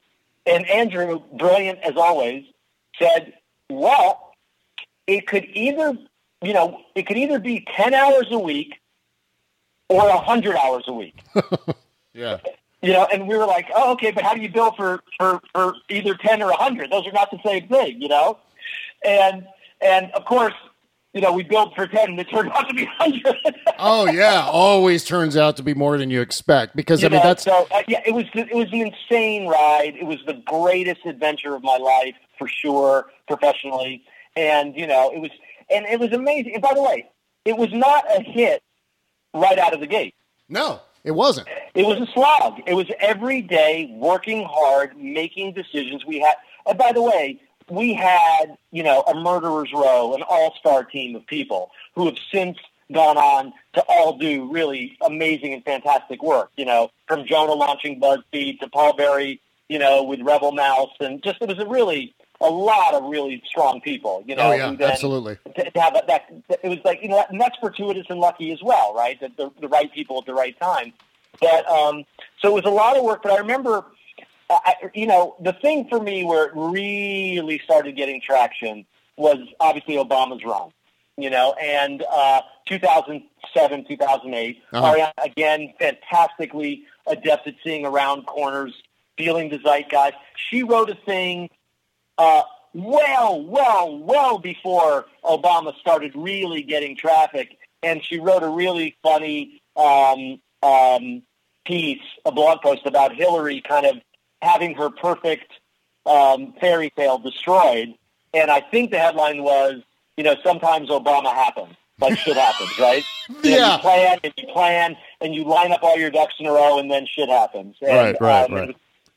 It was- and well, it seems it seems anyway, like even before Obama, just real quick. I mean, I think a lot of the success of the Democrats in the 2006 midterms had to do with the success of the the Huffington Post. I think there was a, a very strong linkage between what was going on at HuffPost in 2006 and the outcome of that election. So it was. I mean, you guys were actually making history. we were having a real impact in the intelligentsia, you know, within the political community, Mm-hmm. but it still hadn't blown up in terms of the the, the, the, the the wide, the general public awareness, right? Right. And I remember, and I, in my mind, it's now been truncated into a single trip, but I'm sure it was over the course of maybe a month or so. But in my mind now, I'm flying from Los Angeles to New York because I lived in Los Angeles and our office was in New York, so I'd go there um, quite a bit. And on the flight there, I was sitting next to somebody on the plane, and they said, "What do you do?" And I said, "Well, I'm the you know the, the founding editor of the Huffington Post." And they said, "What's that?" And I said, "Well, you know Arianna Huffington." And they went, "Kinda," you know. and I was like, "Okay." Then on the plane ride back, in my mind, from New York back to L.A., I was sitting next to somebody, and they go, "What do you do?" And I said, well, "I'm the editor of the Huffington Post." They go, "The Huffington Post! I love the Huffington Post. It's my homepage. Uh, Look, I go there ten times a day. Look, it's on my phone, right?" Yep. And it, I've- it I've felt had- like it happened that, that quickly. I've had situations just like that. Where it's just like on, on one hand, you know, at a certain point you say Huffington Post and they go, huh? And then, you know, a couple of years later you say Huffington Post and they go, oh my God. Yeah. Yeah, yeah. So that was that was sort of that, and then so it was the greatest run, and you know, six years into it, um, AOL bought us, and um, that actually allowed us to supercharge what we were doing in a lot of ways. Uh-huh. We went from you know only being in America to being in 18 countries, um, and it gave me the freedom to then create and launch HuffPost Live, our live streaming network Right, which right. Is, which is what I did. You know, we did 60 hours, 60 hours of live programming every week. Jesus. And and that was kind of my thing. I was the president of that. I co-created it, and that's what I did for the last four years there. And that's really what led me, at the end of the day, to kind of pull the ripcord. Was, be, you know, before I would come, you know, to New York like one week every month, and that was fine because everything was digital. And you know, you and I never saw each other. But I think we, Bob, have we ever seen each other besides the first time? Uh, yeah, I think we may. I, you know what? That's a good question. I think we may have bumped into each other in New York City at some point. But the one Right. meeting I do remember was in L.A. and we had dinner Yeah. at that hotel that was in Santa Monica you know, or something like that. be virtual. Everything could be virtual because we're, Oh, yeah. we're virtual. But Yeah. when you're doing live programming, I had to be there. Mm-hmm. So I started commuting from Los Angeles to New York every week, Oh my God. flying on Monday from LA to New York, working all week, and then Friday night flying home, seeing my family for two days, and then doing it all again the next week. Wow. And I did that for, I thought it was going to be the one year Uh-huh. that we were going to get it launched, and then I could kind of go back to just sort of overseeing things. But it didn't work that way, and I did that for four years. Jesus. And at a certain point, my body and my brain said, enough with the airports. Yeah, I mean, I would be able to last maybe twice, like two weeks would be the limit for me as far as flying back and forth like that. It's a, it's amazing about two things. One, luckily, as you said, I, I'm blessed genetically. I, I have the motor, you know. Yep. But the other thing was, you can get used to almost anything. And while I was doing it, it felt strangely normal. Yeah. yeah, of course, it's Monday. I'm going to get up and go to the airport. Well, you know, and Um, on top of that, I, I always felt like you should be hosting a show, and I would write to you all the time. I remember writing to you. Uh, we were in the thick of things at Huffington Post, and I kept saying, "Why? Why isn't this guy hosting a show? You should be hosting your own late night political show, like the Daily Show or something like that." And and so finally, Right. it was great when HuffPost Live started because then you could really spread your wings and do it. But I had no idea it was such a hardship as far as flying back and forth every week. It's like Alan Alda used to do that when he was working on MASH, and I don't know how. That's Herculean. I, I will tell you what the dirty little secret was, though. Yeah. The dirty little secret was, in some ways, listen, it was, it was, it was, it was, it took its toll. But Uh-huh. in some ways, it was the best life possible because during the week, I had the energy and the dynamism of being in New York City. And then on the weekend, I could ride my bike on the beach when everybody else was freezing their ass off in New York, you know? and so, because I would go home and then I would come back, and people, they only saw me in the office, and I would come back on Monday and they'd go, Why are you tanned? And I'd say, I live in Los Angeles. Right. Right. But, but, but really, two things happened um, at the end of um, 2015. And uh, basically, I was tired, and you know, it had been a it had been a strain. Uh, just, but then what happened was I I realized I had two more years of my daughter being in high school, and I didn't want to miss it. Yeah. You I don't know? blame you. And Yeah. because I had always been there for the big things, but I missed the, the quotidian things, the daily little conversations. And one day I was home and I drove her to school, and we ended up having this really deep conversation because she was really stressed about a test she was about to take. And I gave her my whole theory of education, which I won't bore you with, but it was really that the test is really bullshit. The test is this artificial, you know, result, and that what she had done to prepare for the test was the most important thing because it was a test about China. And I said, trust me, China. in 10 years, you're not going to remember jack shit about China. But Yeah. you will need um, prioritization, time management, you know, uh, deciding to sacrifice things for a greater good. I said, those are things you're going to use every freaking day of your life. And you preparing for this test, you've already gotten an A. And I don't care if you can regurgitate some stupid facts that the teacher wants to put on the test. you've already gotten the A in the most important thing uh, that's really being tested. Well, Right? yeah. And she, she got out of the car and she said, wow, Dad, I'm really glad that you drove me today and that you were here. I really feel better, you know? Yeah, and sure. She got out of the car and she closed the door and I just started crying. Hmm. And I just thought, I can't miss these. This is, I got to be here. This is, th- th- this is the most important thing that I could be doing right now, you know? Yeah, and that's you know And what that's so- uh, uh, following you on Facebook. I see that all the time. It's like your post Huffington Post life is is kind of living the dream as a dad. I mean, it's kind of uh, gratifying and. And and really uh, interesting to to watch and see how you're spending all your time because now it's not that pressure cooker of trying to produce every day. You're just being a dad, and I think that's really important. I think that I'm and I'm Well, happy for- for you on that line. You know, for a year, what happened, Bob, is when I took off, I felt like I really needed to aggressively not do things. Yeah. You know, I needed to cleanse. I needed to mentally cleanse. I needed Mm. to sit in the carpool line at my daughter's school.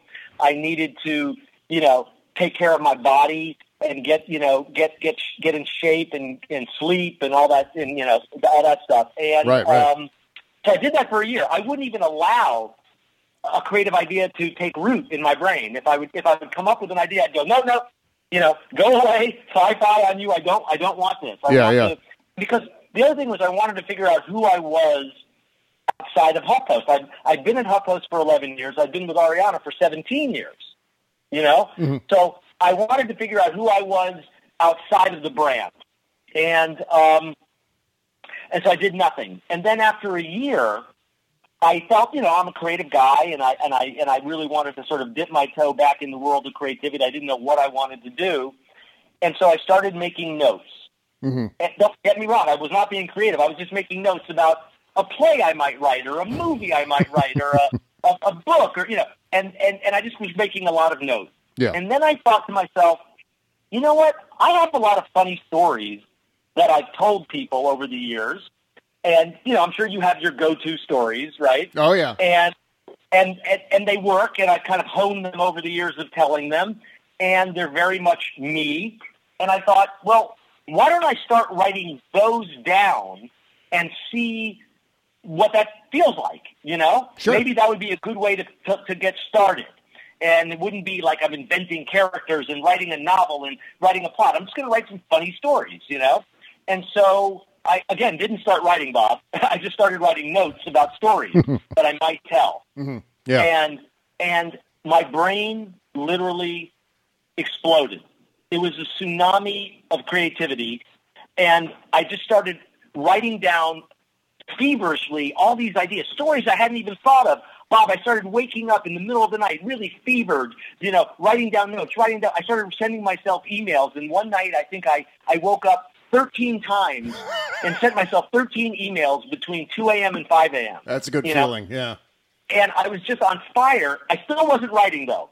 So I went to the gym one day and I came home and I was sitting in the backyard having a smoothie because I'm from California and God damn it, yes, we drink smoothies in the Yeah. backyard. Uh-huh. And uh, and there's a spirulina in it. Yes, yes, yes. And um, so these three sentences popped into my head. And they were three sentences from a story that I knew I wanted to tell. And I was like, ooh, I kind of like those. I, I don't want to forget those. So I went to the computer just to write down those three sentences, and it was the first time I stood at the computer with intention in like a year. Wow.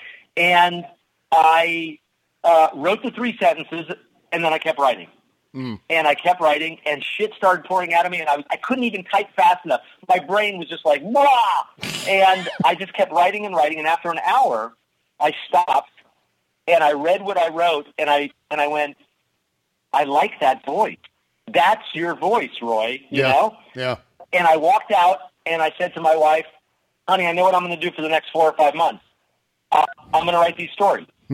I, I don't know what they are. I don't know if they're going to add up to anything. They may just be a bunch of stories, and, and I don't care. Maybe it'll be three stories and I never do anything with them, or maybe it'll turn into something. And my real question was, did I have the discipline that I had developed over the years at HuffPost? Because as you know, I wrote and edited and did shit around the clock. I mean, I could write in airports. I could write in the middle of, you know, on, in a, on a car, in a car, in the backseat of a car, driving to the airport.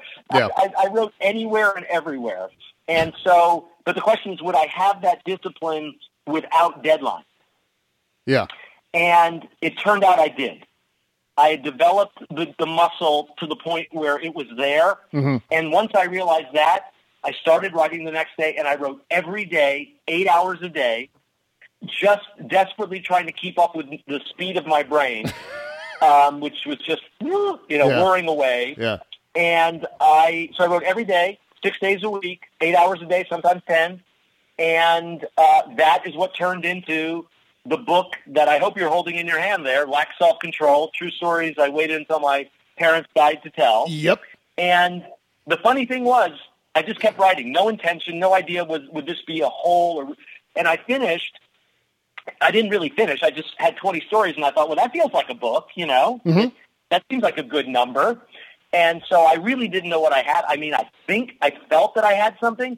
I really liked what I was doing. I really liked the process. I was entertaining myself. I thought maybe I've got something here. So I gave it to two writer friends of mine who I trusted. And I said, listen, you're doing me no favors if you don't tell me the truth. Uh-huh. I mean, I don't need to do this.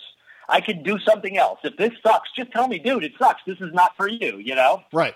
And they both were- great friends. They read it immediately. They both called me later that night and they said, Roy, this is really good. this is really funny, man. We laughed out loud a lot. We really like the voice. You, you know, it's not just funny. It's not Dave Barry. It's not just ha ha. You know, get it's it's got heart because it's about my family. It's about my dad. It's about my mom. It's about me. You know, and Yeah. it, I wasn't writing a memoir. It's not Born to Run. It's not. And then I left Freehold and I went to you know to the to the to the you know play in the bars down in Atlantic City. It was it, it, it's a it's kind of like a backdoor memoir. I wasn't trying to write about myself. I was just writing funny stories that I was in. You know. Yeah. And I gave it to two more friends because I didn't really trust that, and they said the same thing. This is really funny. So I thought maybe I got something. Yeah. And uh, it's, it's shocking and- and- that it's shocking that you're so surprised. I mean, of course it's going to be. Of course it's going to be good. Of course it's going to be funny. Yeah, I I knew it was going to be funny, but was it going to be relatable? Was it Yeah. going to be? And th- I tell you the most satisfying thing about. So you know, we launched the book on Tuesday. Mm. Um, it came out on Tuesday. It's you know, go to Amazon. You can get it on in every format. It's uh, you know, paperback, hardback, Kindle, Audible, and um, uh, basically, the reviews have been more than I could have dreamed of. Yeah. They've been so uh, uh, effusive and glowing. And the great thing for me is not only are they saying the things I would have, you know, written down if I could write them myself, you know, funny, hilarious, laugh out loud. I was embarrassed because I was on the bus and I was laughing, you know, all that stuff, which is incredibly satisfying. Mm-hmm. But the thing, and that was my goal, really. I had two goals. One was to be as funny as I could be, and the second one was to be as honest as I could be. Those Right. are the two marching orders I had for myself. But the thing that's been the most gratifying was is the number of people who go, "This is really relatable." When I finished the book, I felt like I was Roy's friend. I mean, Yeah. the really funny thing is the number of people who've said, you know, one one po- one review that went up uh, the other day said, "Dear Roy, can I be your friend in real life?" you know, yeah. and Yeah. I thought, man, how wonderful is that that people feel that way that they can read it and they feel relatable enough because you know I didn't know was it just because some of it is you know adolescent boy stuff and some of it is you know young man in the city for the first time stuff. And Yeah. and the and the really gratifying thing there's most of the reviews have been posted by women.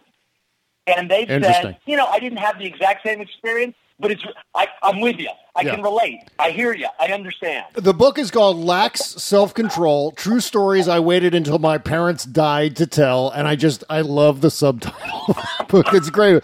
I'm going to be providing a, a link on my website with this podcast. Wherever you find the podcast, you'll be able to find a link and, and click on it and go pick up the book at Amazon.com or be able well, to find it. digitally. Yeah. Because I'm trying to, I'm trying to, like you know, HuffPost mm. disintermediated, you know, news publishing. Sure. And I thought I can't go old school. Yeah. I can't do what I can't do what everybody's doing. I've got to get on the cutting edge of what people are doing now. Well, there you know, go. cutting out some of the middlemen, and I got nothing against them. My dad, uh, as you probably know, Bob. Owned a bookstore and ran it for 60 years. So it's not, I'm not saying anything bad about bookstores. Yep. I love bookstores. I could spend my life in a bookstore. But from the publishing point of view, it needs to be disintermediated and you need to have a dialogue directly with your audience like you have. Mhm. And because, you know, 70% of all books are sold on Amazon. Right. And, you know, as an individual, you have the same access as the big five. The only challenge is how do you break through? Yeah. How do you break through the four 4,000 books that are posted on Amazon every hour? exactly. exactly. Yeah. It's all about the promotion, isn't it? Which- yeah. Which, uh, which, which means, and no one ever told you that you were going to have to do uh, podcast interviews on your knees in your hotel room.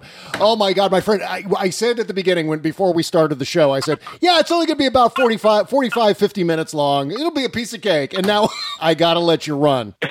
I'm sorry. I'm, I'm, I, I enjoy you. I like a good conversation. Oh well, that's. I mean, you can you can certainly hang out longer if you want, but now I'm starting to feel bad that I've I've kept you on for way longer than you expected. But I I want Well, to. the knees, the, the knees are starting. I, I, the knees are starting to hurt. The back is starting to say, "My brother, this is not working for us." yeah, that's right. You know, you, you basically are responsible for starting my career as a professional political commentator, however that format happens, whether it's writing or podcasting or whatever.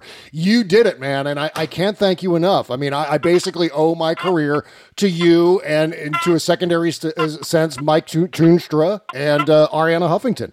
And I, I and, not, and not to make this as, you know, as sexy as the Harry's razor commercial, but, you know, and I don't want it to be you know, like a mutual stroke thing, but I got to say, Bob, and this this may sound a little strange. Watching what you've done and reading your books and all the columns and now seeing what you've done, you know, first with Chez and now and now, you know, you with your show here, I'm filled with like paternal pride.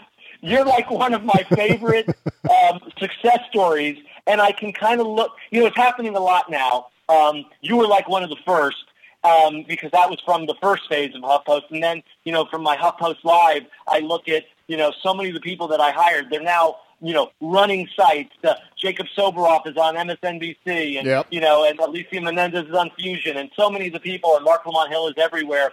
Uh, and it's just, it's, I kind of feel like a proud dad, and um, and so uh, thank you for giving me that nachas as as as a nice Jewish yeah. guy would say. That's a pleasure and joy and satisfaction at seeing your success.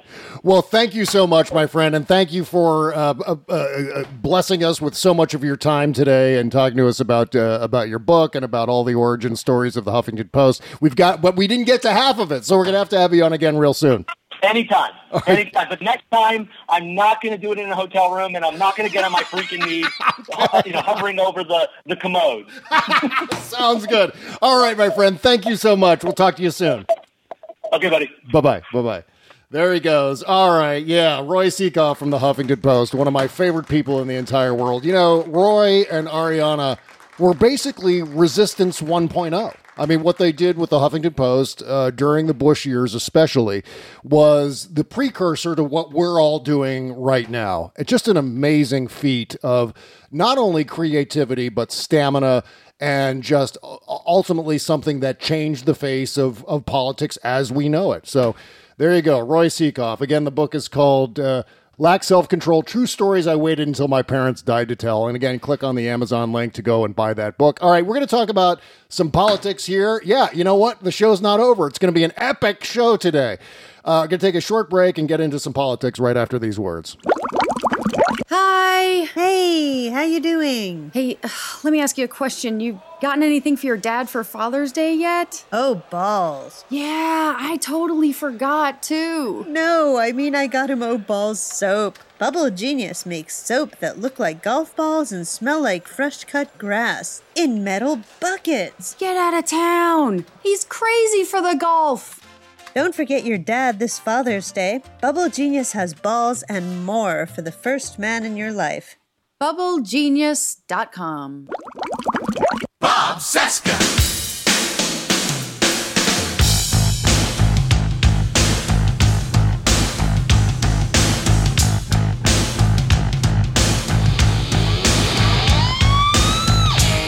This is the Bob Cesca Show, presented by BubbleGenius.com. Oh, yes, it is. Welcome back to today's show. Mm, lots to talk about. Lots to talk about still. We're going to cover a few things here on this segment. I'm by myself, by the way. I hope you don't mind. It's just you and me now. Uh, and then we're going to push some of the uh, the political topics over to the post-mortem show and probably some stuff because it's a fire hose of news. What can I say? Push some of this stuff over to the uh, after party tomorrow with Kimberly Johnson. Okay, so let's uh, let's dig in a little bit. I, you know, again, I don't even know where to begin. Uh, but I guess we can start here because this was absolutely lost in the onslaught of news today. So I want to make sure we talk about this story right off the bat. The White House has launched a campaign to discredit, not to support, but to discredit Michael Cohen. Says who? Yeah, as the speculation uh, increases uh, with uh, Cohen preparing to flip on Trump and his impending arrest, possibly. That seems like it's uh, going to happen sometime now. In fact, Stephanie Miller's on vacation next week. I'm sure it's going to happen as soon as as soon as she signs off Friday morning from her show. That's when Michael Cohen will get arrested. But the plan apparently involves discrediting Cohen by arguing that whatever compromising information he shares about Trump is a lie meant to please Mueller and his team in order to save his own skin. The plan also includes everything from Trump Trump tweets. They're going to use that. I'm looking forward to all of Trump's uh, bashing of Michael Cohen in tweet form. That should be interesting. Also includes uh, comments from Alan Dershowitz to front page stories in the National Enquirer, all apparently intended to cast doubt on Cohen's credibility and motives. And this is the this is the Washington Post. I almost said the Huffington Post. This is the Washington Post reporting this. So I, I can't I can't wait. This is, this is going to be so insane as as the Trump administration goes to war against Michael Cohen. Keep the faith, Bob. You know uh, that is clearly something that he got word of at some point because I think the reason he's considering flipping is because he gets the sense that he's on his own that Donald Trump is not going to help him. You know, he's like the uh, he's like the kid in grade school who, you know, if you accidentally kick the soccer ball into the pricker bush, send, send Michael Cohen into the pricker bush to get the soccer ball. Why don't you? Says who? Yeah, he was the guy, and so that's how Donald Trump is treat, treating Michael Cohen right now. He doesn't care. You know, just uh, keeps Michael Cohen around because because uh, Trump likes sycophants. But when it comes time to uh, to do the dirty work, he's on his own. So we'll uh, we'll look forward to seeing how that all that all plays out. Uh, meanwhile, Trump and his kids are being sued for using the uh, Trump Charity Foundation as a political and personal slush fund. This is an amazing story because it kind of came out of nowhere, and I think it blindsided Trump. Although he seems to think that this is something that he's been preparing for and has known about for some time because he's already on top of that saying that he's not going to settle this one. But you know, he said that about Trump University too, and of course he settled that one. He settled that case. But Barbara Underwood, who's the Attorney General of New York State, which means, by the way, this is the big uh, big asterisk in all of this. This is a state level matter, and if any criminal wrongdoing emerges out of all of this, then this these would be crimes that are unpardonable because they would be state level crimes. So we'll see how uh, Trump behaves with regard to all of this. But uh, the lawsuit was uh, was issued today in the state of New York, and the, the documentation is so utterly damning against uh, excuse me against Donald Trump. In fact, they've got one one piece of information, one uh, receipt that Donald Trump himself signed, in which they were in which he authorized a payment of something like hundred thousand dollars from the Trump Foundation to, to pay a fine that was levied against Mar-a-Lago. I think it had to do with the flag thing. There was a there was a flag situation with a flag pole or something or another. This is uh, Trump. It says here in the the uh, the filing in the in the lawsuit filing, Mr. Trump personally directed his accounting staff to draw the one hundred thousand dollar payment from the assets of the foundation, not his personal accounts or the accounts of Mar-a-Lago. In the following handwritten note that he sent. all right. So this says. It's got the it, Donald Trump letterhead, and then in, in his scribbly uh, Sharpie marker writing, it says Alan W. Not quite sure who that is. DJT Foundation, idiot. $100,000 to Fisher House. I think that's what it says. Settlement of flag issue in Palm Beach. And then he said, okay. And then he signed his, uh, his initials. And it says here, a $100,000 draw. Now, the fact that Trump is involved in this personally with his signature here is only one part of it because what this is is Donald Trump using charity money, money that was given to the Trump Foundation in the name of passing that money along to other charities, right? But instead, Donald Trump is using it as a slush fund, and his kids are using it as a slush fund because they're drawing on th- this account, on the Trump Foundation account, to not only settle fines like this issue with the flag in Palm Beach, but to also provide money and support for the Trump campaign. So they were using Trump Foundation money to influence people to support the Trump campaign for president. And that is a huge no no. But of course, this raises the question will this actually stick to Donald Trump? I mean, we've seen other lawsuits of impropriety. We've seen the, the Trump University lawsuit, most famously. And uh, and that all ended up getting settled, and Trump ended up paying, I think, millions of dollars to the uh, to the plaintiffs in that case. But is it something that really damaged Trump's reputation? And I think the answer to that question is maybe a little bit, but not anything that we're looking at in terms of uh, how it ought to at some point there's got to be something that sticks that that shoves him out the door. I mean, because clearly the Trump Foundation uh, or the Trump uh, University lawsuit didn't do that. So there wasn't any great outcry about that. It kind of came and went. And so that's the downside to all of this stuff. So we'll we'll keep an eye on that. And uh, oh god damn this you know what the the whole situation with Trump's interview with Bret Baier on Fox News Channel. Got to talk about that for a second because that that should infuriate everybody.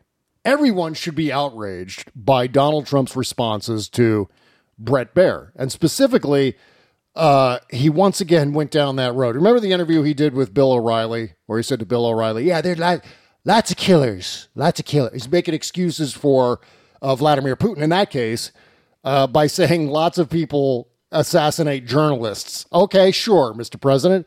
And of course, he did the same thing with North Korea. Bret Baier challenged him on uh, on Kim Jong Un's human rights record and his crimes against humanity. And again, these are crimes against humanity. We need to really start using that kind of language to describe what Kim Jong Un is up to, especially in the context of Donald Trump's ongoing, if just utterly effusive praise of Kim Jong Un. Again, I, I wrote this in the in the Daily Banter the other day. Donald Trump doesn't praise his own male children with this level of just effusiveness. This is unbelievable. Here's a here's Donald Trump with Bret Baier last night. So North Korea, you know, they've agreed to things before. They've agreed to several things before. Yeah, but that's with a different president, and nobody's taken it this far. And presidents have never met with anybody from North Korea. It's been, you know, delegated to other people. And you, you know what that's like saying? That's like saying, you know, president presidents have never engaged in a human centipede before. I'm the first one to be in a human centipede. Th- There's nothing bragworthy about saying that I'm the first president to meet with North Korea if the conditions in terms of our relationship with North Korea are basically the same as they were when Barack Obama was president or when George W. Bush was president or when Bill Clinton was president.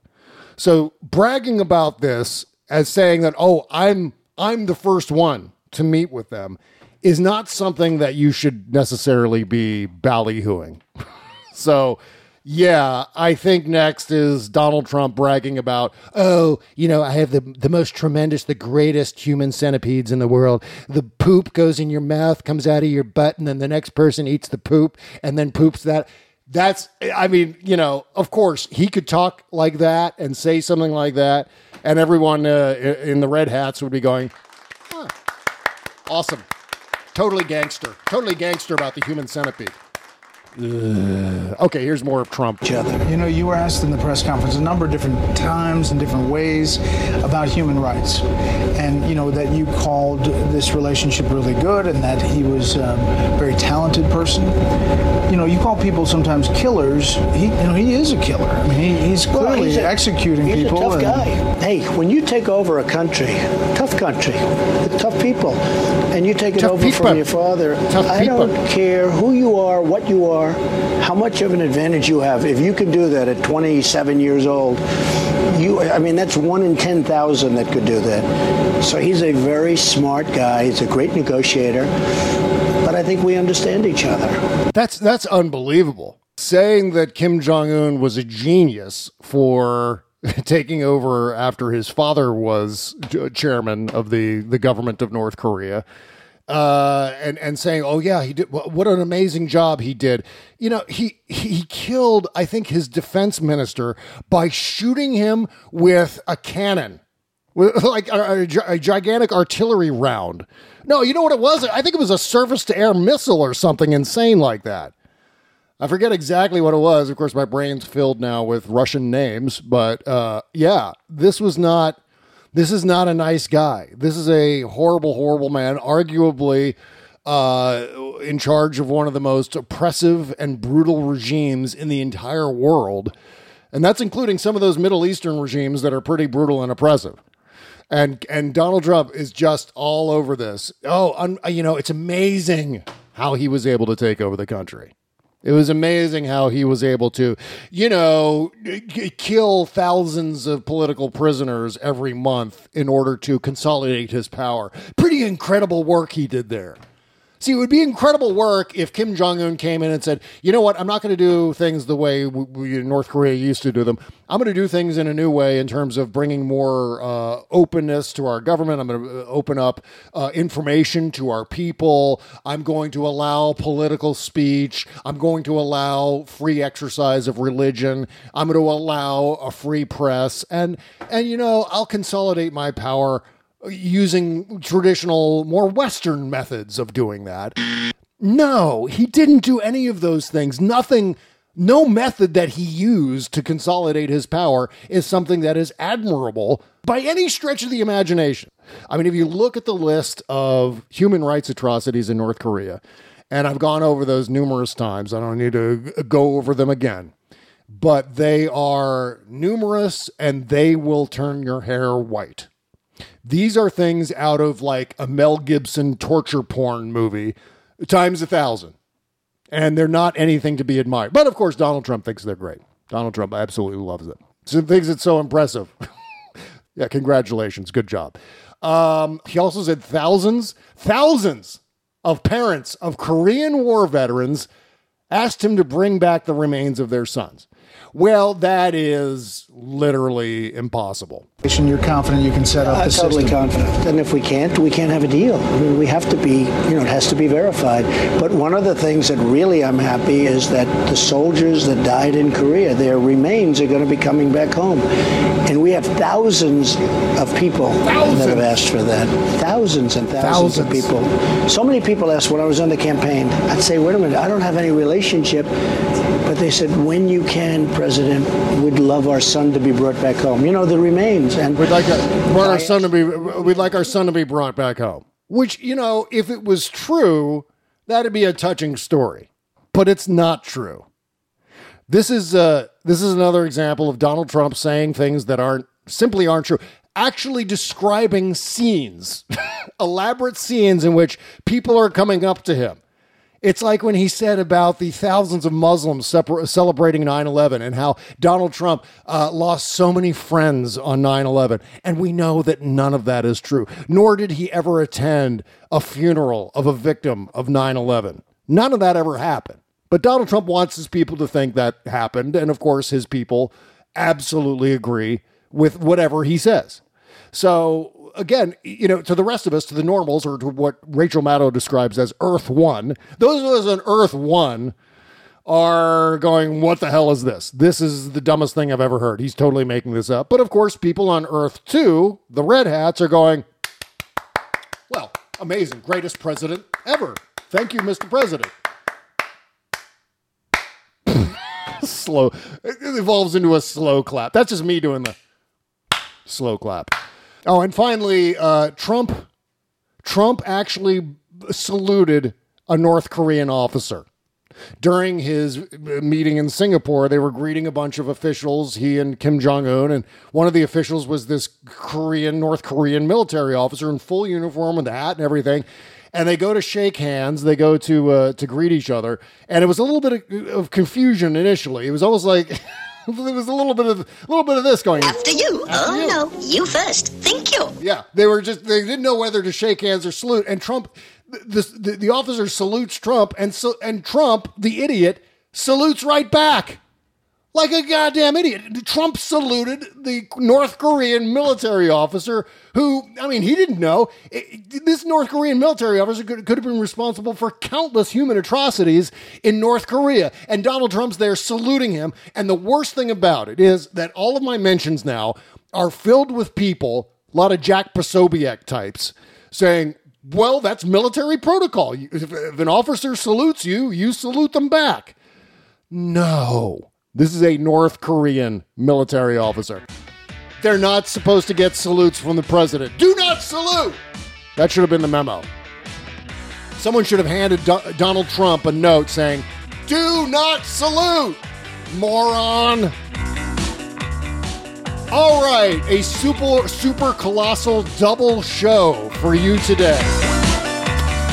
Thank you again to Roy Sekoff founding editor of the Huffington Post and the guy responsible for everything I'm doing right now, for for better or worse. Okay, lots more coming up on the postmortem show on our Patreon page. Uh, if you're still with us, make sure to go listen to our bonus content. You can get there through bobcesca.com by clicking the all caps Patreon link just beneath the logo. It's right next to the Amazon link if you want to go shopping, by the way. Go to our Patreon page and sign up for $1 a month support, maybe $5 a month to support the show. $10 a month might be in the offing too, or $15. $15 a month gets you everything. You get a commercial free version of this show. You get the after party. You get two postmortem shows a month. And that's for just $15 every month. Did I say two postmortem shows a month? I meant two postmortem shows per week. That's eight postmortem shows per month, four after parties per month, and uh, what, eight free shows without commercials per month. $15 right there. So get going. All right, postmortem shows coming up next. Thank you for listening. Make sure to go and buy uh, Roy Sekoff's book through our Amazon link if you wanna. The book is called Lacks Self Control True Stories I Waited uh, Until My Parents Died to Tell. All right, folks, we'll see you on the after party on Friday. If not, we'll see you on Tuesday. Bye bye.